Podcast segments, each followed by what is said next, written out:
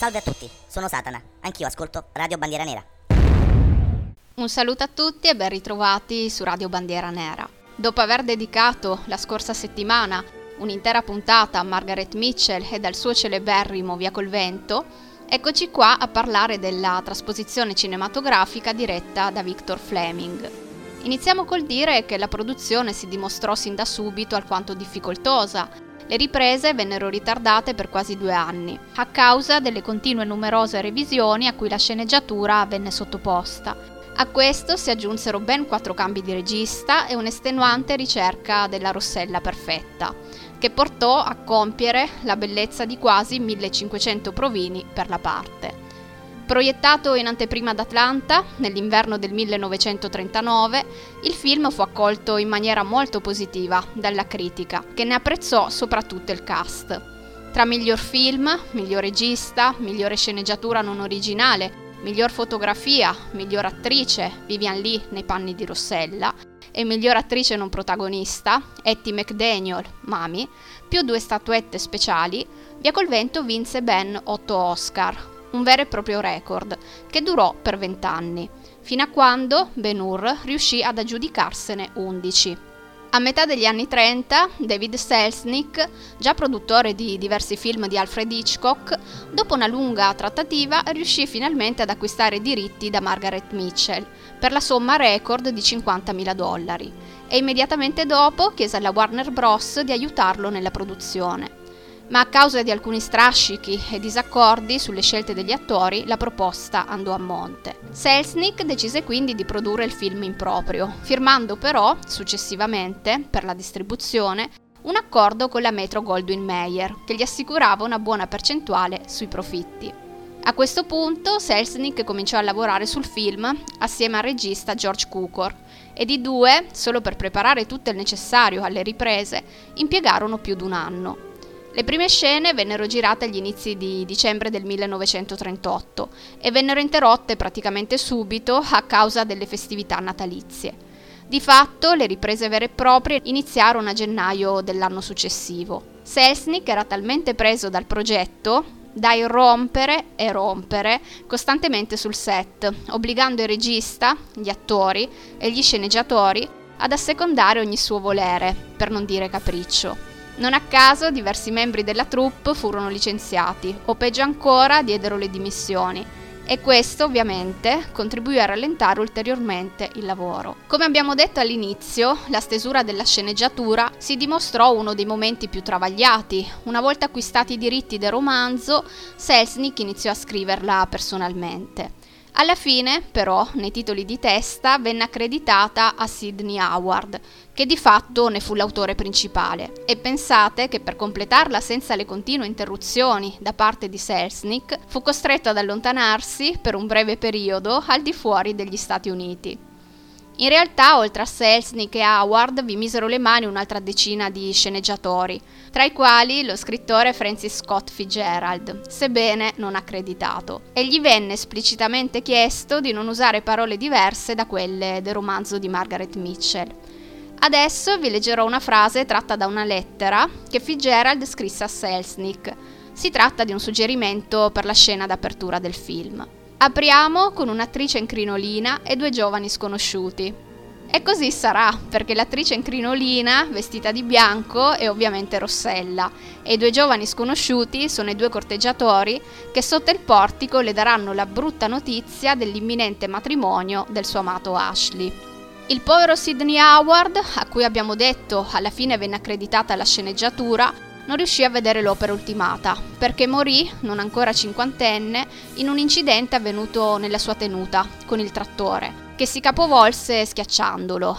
E questo mentre la pellicola era ancora in fase di montaggio. Quando inizialmente Selznick propose il film alla Warner Bros., i principali candidati ad interpretare il ruolo di Rossella e Rhett erano Betty Davis ed Errol Flynn, attori affermati e molto amati dal pubblico, ma c'era un problema, e non da poco. Erano venuti a lite e mal si sopportavano, pertanto si manifestò la necessità di cambiare almeno uno dei due.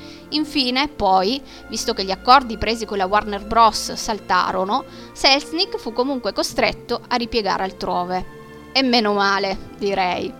Una volta accordatosi con la MGM, il produttore rimase indeciso se scegliere Clark Gable o Gary Cooper, ma quando quest'ultimo, sul set di un altro film, dichiarò Via col vento sta per diventare il più grande flop della storia del cinema e sarà Clark Gable a cadere di faccia nello sterco e non Gary Cooper. Beh, a questo punto non ebbe più dubbi e assegnò la parte a Gable, che divenne il Ret che tutti conosciamo ed amiamo. Un biografo di Cooper scrisse che l'attore si pentì di aver rifiutato il ruolo per il resto della sua vita, ma come si suol dire, chi è causa del suo mal pianga se stesso. Clark Gable in quel periodo era in rotta con la prima moglie e questa pretendeva ben 400.000 dollari per concedergli il divorzio e fu così che del compenso percepito per il film gliene rimasero solo, tra virgolette, 120.000. Dotato di grande fascino, carisma e di una forte presenza scenica, Gable fu una delle maggiori stelle della cinematografia mondiale, ma il suo nome rimane indissolubilmente legato all'interpretazione di Rhett Butler, per il cui ruolo fu anche candidato all'Oscar, ma come abbiamo visto purtroppo non lo vinse. Pochi mesi prima dell'uscita di Via col Vento sul grande schermo, l'amore bussò nuovamente alla sua porta e si sposò con la bellissima attrice Carol Lombard, che però purtroppo, di ritorno da un viaggio di raccolta fondi, perse la vita qualche anno dopo, a soli 33 anni, in un incidente aereo. Nonostante l'attore si sia risposato altre due volte dopo la morte di Carol, fu chiaro che la sua vita non sarebbe mai più stata la stessa, perché quella perdita lo aveva scosso profondamente. L'attore tra l'altro chiese di essere sepolto, alla sua morte, accanto alla tomba della Lombard. In lei aveva scoperto virtù e una personalità mai trovate, prima e dopo il loro matrimonio. Per Gable la Lombard era la persona giusta, come arrivò a dire una volta parlando di lei. Sentite un po'. Puoi affidare a quella testa matta la tua stessa vita, le tue speranze e le tue debolezze, e lei non saprebbe nemmeno come pensare a deluderti. Ma torniamo a Via col Vento. Come ho detto all'inizio di questa puntata, fu veramente complicato e travagliato trovare l'attrice adatta al ruolo di Rossella, tanto che al momento dell'inizio delle riprese non si aveva ancora un nome definitivo e si dovette cominciare senza di lei.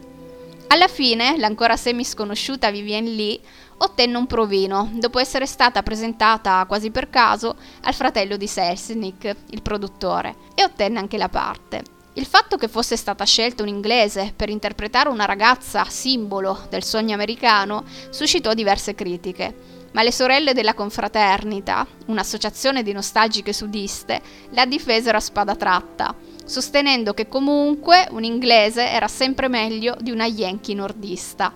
Purtroppo la Lee morì che aveva una cinquantina d'anni d'età, sul finire degli anni 60. L'ex marito, l'attore Lawrence Oliver, in un'intervista la ricorderà così. Era la donna più seducente che avessi mai incontrato e lo era in maniera così perturbante da rendere schiava l'ardente schiera dei suoi tanti ammiratori. La prima volta che misi gli occhi su di lei fu su un palcoscenico. Al di là della sua bellezza, che era magica, aveva un portamento meraviglioso. Il collo sembrava quasi troppo fragile per sostenere la testa e la reggeva con un senso di sorpresa e con quella specie di orgoglio del giocoliere che riesce a far sembrare quasi casuale un'abile mossa. Profondamente colpito, la raggiunse nel camerino per congratularsi e tra i due nacque un'amicizia che, complice anche l'intesa nata sul set di Elisabetta d'Inghilterra, in cui recitarono entrambi nel ruolo di due amanti, ben presto si trasformò in attrazione reciproca. La selezione per scritturare Ashley non creò grossi problemi, perché Leslie Howard era già sotto contratto con la MGM e la sua convocazione fu gradita al produttore. Viceversa, per il ruolo di Melania, Selznick contattò subito Olivia de Havilland, che pur essendo sotto contratto con la Warner Bros. si interessò alla parte, riuscendo a convincere il presidente della Major a lasciarla libera per l'occasione. Leggenda narra che a metterci lo zampino ci fu anche la consorte di Warner, amante del libro, che spinse il marito a concedere il permesso all'attrice. Per ironia della sorte, lei che ha interpretato Melania, uno dei primi personaggi a morire, è vissuta fino all'età di 104 anni. Si è spenta l'anno scorso ed è praticamente stata l'ultima superstite del Colossal. Per il ruolo di Mami i giochi sembravano fatti quando la moglie del presidente Roosevelt telefonò personalmente a Selznick per proporre la sua governante. ma alla fine ad ottenere la parte fu Etty McDaniel, che aveva partecipato ai provini credendo di non farcela, in quanto per la maggiore era nota al pubblico per ruoli comici. A sostenerla fin dall'inizio c'era Clark Gable, che aveva già avuto modo di lavorare con lei in precedenti pellicole, e stimandola molto riuscì a persuadere Selznick affinché la scegliesse. Il ruolo di Mami la rese celeberrima anche per il solo fatto di essere stata la prima attrice di colore a ricevere l'Oscar. E nonostante tutto la donna fu oggetto di critiche da parte di alcuni membri della comunità afroamericana, che mal tollerava il fatto che si fosse abbassata a svolgere il ruolo di una serva, per non dire schiava. La definirono una sorta di zio Tom dei bianchi, accusandola di perpetrare stereotipi razziali e cose di questo genere. E lei, di tutta risposta, liquidò queste accuse come pregiudizi di classe nei confronti dei domestici e dichiarò pure perché dovrei sentirmi in colpa se guadagno 700 dollari a settimana interpretando una cameriera? Ecco appunto, non credo serva aggiungere altro. Se non che, circa il suo personaggio, disse alla stampa ho amato Mami con tutta me stessa e penso di averla compresa perché mia nonna lavorava in una piantagione non molto diversa da Tara.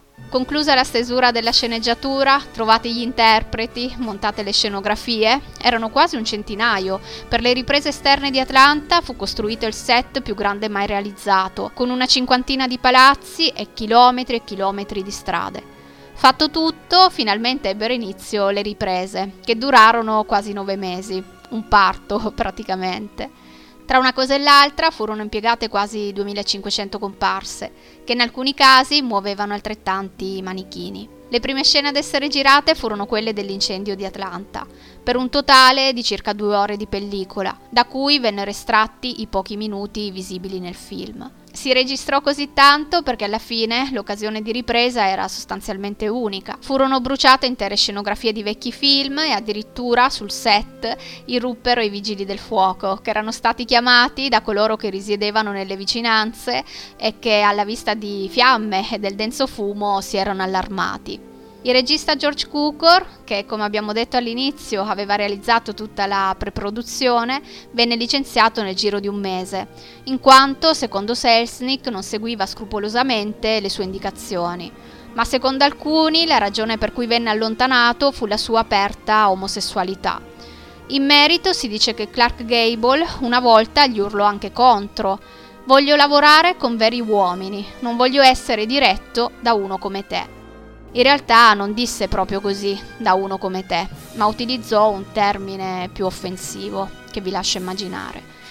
In sua sostituzione fu chiamato Victor Fleming, già regista affermato della MGM, che di giorno filmava Via col vento e di notte curava il montaggio di un altro suo celeberrimo film, Il mago di Oz. Fatto sta che dopo qualche mese fu colpito da un grave esaurimento nervoso e finì col prendersi una vacanza. A quel punto venne chiamato un nuovo regista, che fu anch'egli licenziato da Selznick e sostituito da un'altra persona. Sicuramente non sarà stato facile lavorare su quel set, col produttore che oltre ad essere un perfezionista a livelli maniacali, era anche uno che voleva mettere continuamente il becco su tutto, sfinendo letteralmente la troupe che come abbiamo visto spesso e volentieri scappava via. Tra l'altro Selznick iniziò ad assumere benzedrina, la prima metanfetamina che al tempo si trovava legalmente sul mercato, proprio durante le riprese di Via col Vento, perché ad un certo punto si convinse che per riuscire nel suo intento le sue sole forze non bastavano più. Solo che quest'uso e abuso lo rendeva totalmente nevrotico. Anche gli screzzi fra i membri del cast non furono pochi. L'aneddoto più famoso è quello legato a Vivian Lee, che detestava le scene in cui doveva baciare Clark Gable, che, benché ancora giovane, per via di un'infezione gengivale che gli aveva fatto perdere tutti i denti, portava una dentiera e aveva, a detta dell'attrice, un alito pestilenziale. Nonostante tutte queste difficoltà si riuscì ad imporre alle riprese un ritmo serrato, impiegando addirittura metà del tempo che si era inizialmente previsto. Anche il montaggio venne eseguito ad una velocità forsennata, seguendo le direttive di Victor Fleming, che nel mentre si era ripreso dall'esaurimento nervoso, e i dettami dell'onnipresente Selznick, che, come al solito, voleva sempre avere l'ultima parola. Come accennavo nella puntata precedente, ci furono anche dei problemi con la censura, legati alla celebre battuta di Rhett Butler. Il famoso francamente me ne infischio. Si pretendeva infatti che la frase venisse eliminata o quantomeno sostituita. Niente potrebbe interessarmi di meno, la cosa non mi riguarda più, la mia indifferenza è sconfinata e cose di questo genere. Erano queste le alternative che erano state proposte, ma il produttore si rifiutò categoricamente di apporre modifiche e pertanto fu costretto al pagamento di una sanzione pari a poco più di 5.000 dollari. Altra penale, non poco pesante, che toccò pagare a Selznick fu quella per svincolare il suo compositore preferito, Max Steiner, della major rivale, ossia la Warner Bros., eccola che torna, a cui Steiner era legato da un contratto in esclusiva. E c'è da dire che il compositore austriaco fece sicuramente un ottimo lavoro. Nel complesso, quella di Via col Vento è la colonna sonora più lunga mai realizzata per un film e il tema principale è semplicemente inconfondibile e conosciuto da tutti. E chi guarda porta a porta lo sente tutte le sere da anni. C'è un aneddoto che riguarda la sequenza in cui Rhett, furibondo per il rifiuto di Rossella di avere rapporti, la prende in braccio e la porta in camera da letto. Selznick voleva che la musica esprimesse ciò che le immagini, condizionate dalla pesante censura di allora, non potevano, ossia la passione e il sesso. Steiner si mise dunque al lavoro e lui, musicista educato alla scuola raffinata di Vienna, dovette ingegnarsi per reperire registri, come dire, diversi. Una prima proposta venne bocciata, neanche a dirlo, eppure una seconda, da un Selznick sempre più nervoso e spazientito ma Steiner era Steiner e niente gli era precluso. Si riapplicò quindi, radunando in piena notte l'orchestra e pure il produttore. Ne venne fuori un brano di una frenesia che non riteneva nemmeno di possedere, e Selznick ne fu completamente soddisfatto. Bravo Max, gli disse, adesso sì che si capisce, che scopano. Gli disse proprio così.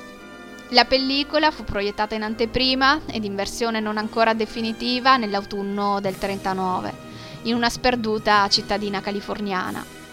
Selznick e alcuni suoi collaboratori entrarono in un cinema e chiesero al gestore di proiettare il film, a sorpresa. Inutile dire che il successo fu immediato. La prima proiezione ufficiale si avrà invece qualche mese dopo, ad Atlanta, con una risonanza mediatica immensa. Pensate che il giorno successivo il quotidiano locale venne interamente dedicato al film e ai suoi attori, e il giorno prima della presentazione fu addirittura dichiarato festivo. Scuole e uffici pubblici vennero chiusi per celebrare l'evento. Il sindaco volle ricevere Selznick con tutti gli onori del caso e la sera, nell'auditorio municipale, si tenne uno sfarzoso ballo in costume. E come se non bastasse, davanti al teatro in cui venne proiettato il film, fu ricostruita a grandezza naturale la facciata delle dodici querce. Alla serata non presero parte Leslie Howard, ossia l'attore che aveva interpretato Ashley, in quanto allo scoppio della seconda guerra mondiale aveva fatto ritorno in Inghilterra e non partecipò neanche il regista Victor Fleming, che aveva avuto uno screzio con Selznick. A Detty McDaniel, Mami, fu invece negato l'accesso al teatro per via delle leggi razziali che all'epoca erano ancora in vigore in Georgia. Clark Gable, essendo un suo caro amico, era infatti uno dei pochi bianchi sempre presente alle sue feste, minacciò di non farsi vedere ad Atlanta, ma fu proprio lei a pregarlo di recarsi alla prima. Il giorno dopo, l'autrice di Via col Vento, Margaret Mitchell, le inviò un telegramma di congratulazioni che diceva Vorrei avesse sentito gli applausi. Per rimediare allo sgarbo, Sesnick invitò la McDaniel al debutto hollywoodiano del film, che si tenne poco dopo, e fece porre la sua immagine bene in vista sui manifesti. Il produttore mostrò coraggio anche alla cerimonia di premiazione degli Oscar, impuntandosi affinché l'attrice fosse presente. Del resto sarebbe stato assurdo conferirle un premio per poi non accettare che lo ricevesse pubblicamente. Tutto questo succedeva negli Stati Uniti a fine anni 30, mentre in Italia per vedere Via col Vento ci vollero altri dieci anni. La prima versione proiettata sul grande schermo fu in lingua originale sottotitolata e per vedere l'edizione doppiata il pubblico dovette attendere fino agli inizi degli anni 50. Come al solito chiudo la puntata con qualche curiosità. Forse non tutti sanno che Michael Jackson ad un'asta si aggiudicò l'Oscar assegnato a Via col Vento come miglior film, statuetta che era stata consegnata a Selznick. E se già la notizia dell'incredibile, la cifra pagata è ancora più clamorosa. Stiamo parlando di un milione e mezzo di dollari. Ma il cantante non era nuovo a questi acquisti folli. Se ricordate, nella puntata dedicata all'Elephant Man, che potete sempre recuperare tra i podcast della radio, accennai al fatto che avrebbe voluto comprare, cosa che poi non riuscì a fare, anche lo scheletro di Joseph Carey Merrick, Tornando all'Oscar di Via col Vento, c'è da aggiungere però che è andato smarrito. Secondo la famiglia di Michael Jackson, la statuetta si sarebbe dovuta trovare nel ranch di Neverland, eppure lì non ce n'è mai più stata traccia. Ultima curiosità, non si direbbe, ma Via col Vento era uno dei film preferiti di Adolf Hitler, al punto che, leggenda narra, il Führer aveva persino messo una taglia sulla testa di Clark Gable, che durante la seconda guerra mondiale si era volontariamente arruolato nell'aviazione americana. Lo voleva prigioniero, ma vivo e senza un graffio, per poterlo conoscere. L'altra volta vi ho salutato sulle note di Wild is the Wind di David Bowie, ma stasera, visto che sempre di vento si parla e mi voglio tenere sul romantico, vi faccio ascoltare She's Like the Wind di Patrick Swayze, bravissimo attore che purtroppo è scomparso troppo presto. A quelle della mia età, le quarantenni, è rimasto nel cuore appunto per Dirty Dancing, da cui è tratta questa canzone, ma io preferisco ricordarlo per film come Point Break o La città città della gioia, pellicola ultra drammatica questa in cui diede prova di essere veramente un interprete grandioso. Chissà che magari un giorno a Point Break dedichiamo una bella puntata. Che dite? Intanto, per rimanere sempre aggiornati sulle trasmissioni, vi ricordo l'esistenza della pagina Instagram che è scritta tutta in minuscolo, progetto trattino basso Dharma trattino basso RBN. Per oggi è tutto, mi raccomando, continuate ad ascoltare Radio Bandiera Nera, la nostra radio, un bacione e a presto.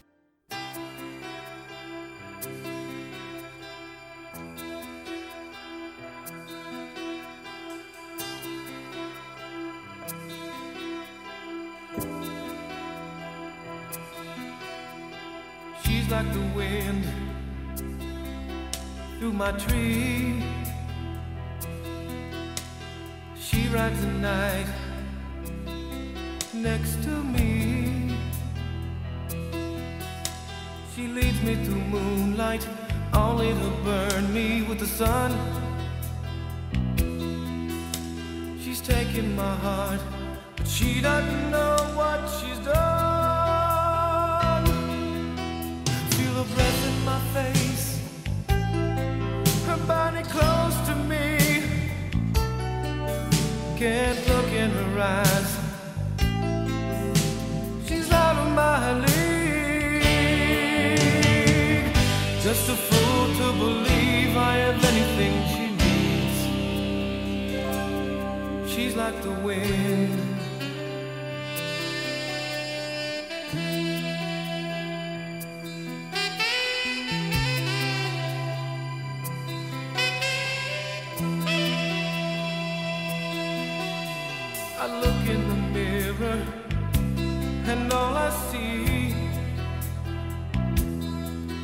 is a young old man with only a dream. Am I just fooling myself that she'll stop the pain? Living without her, I go insane. I feel the breath in my face, her body close to can't look in her eyes. She's out of my league. Just a fool to believe I am anything she needs. She's like the wind.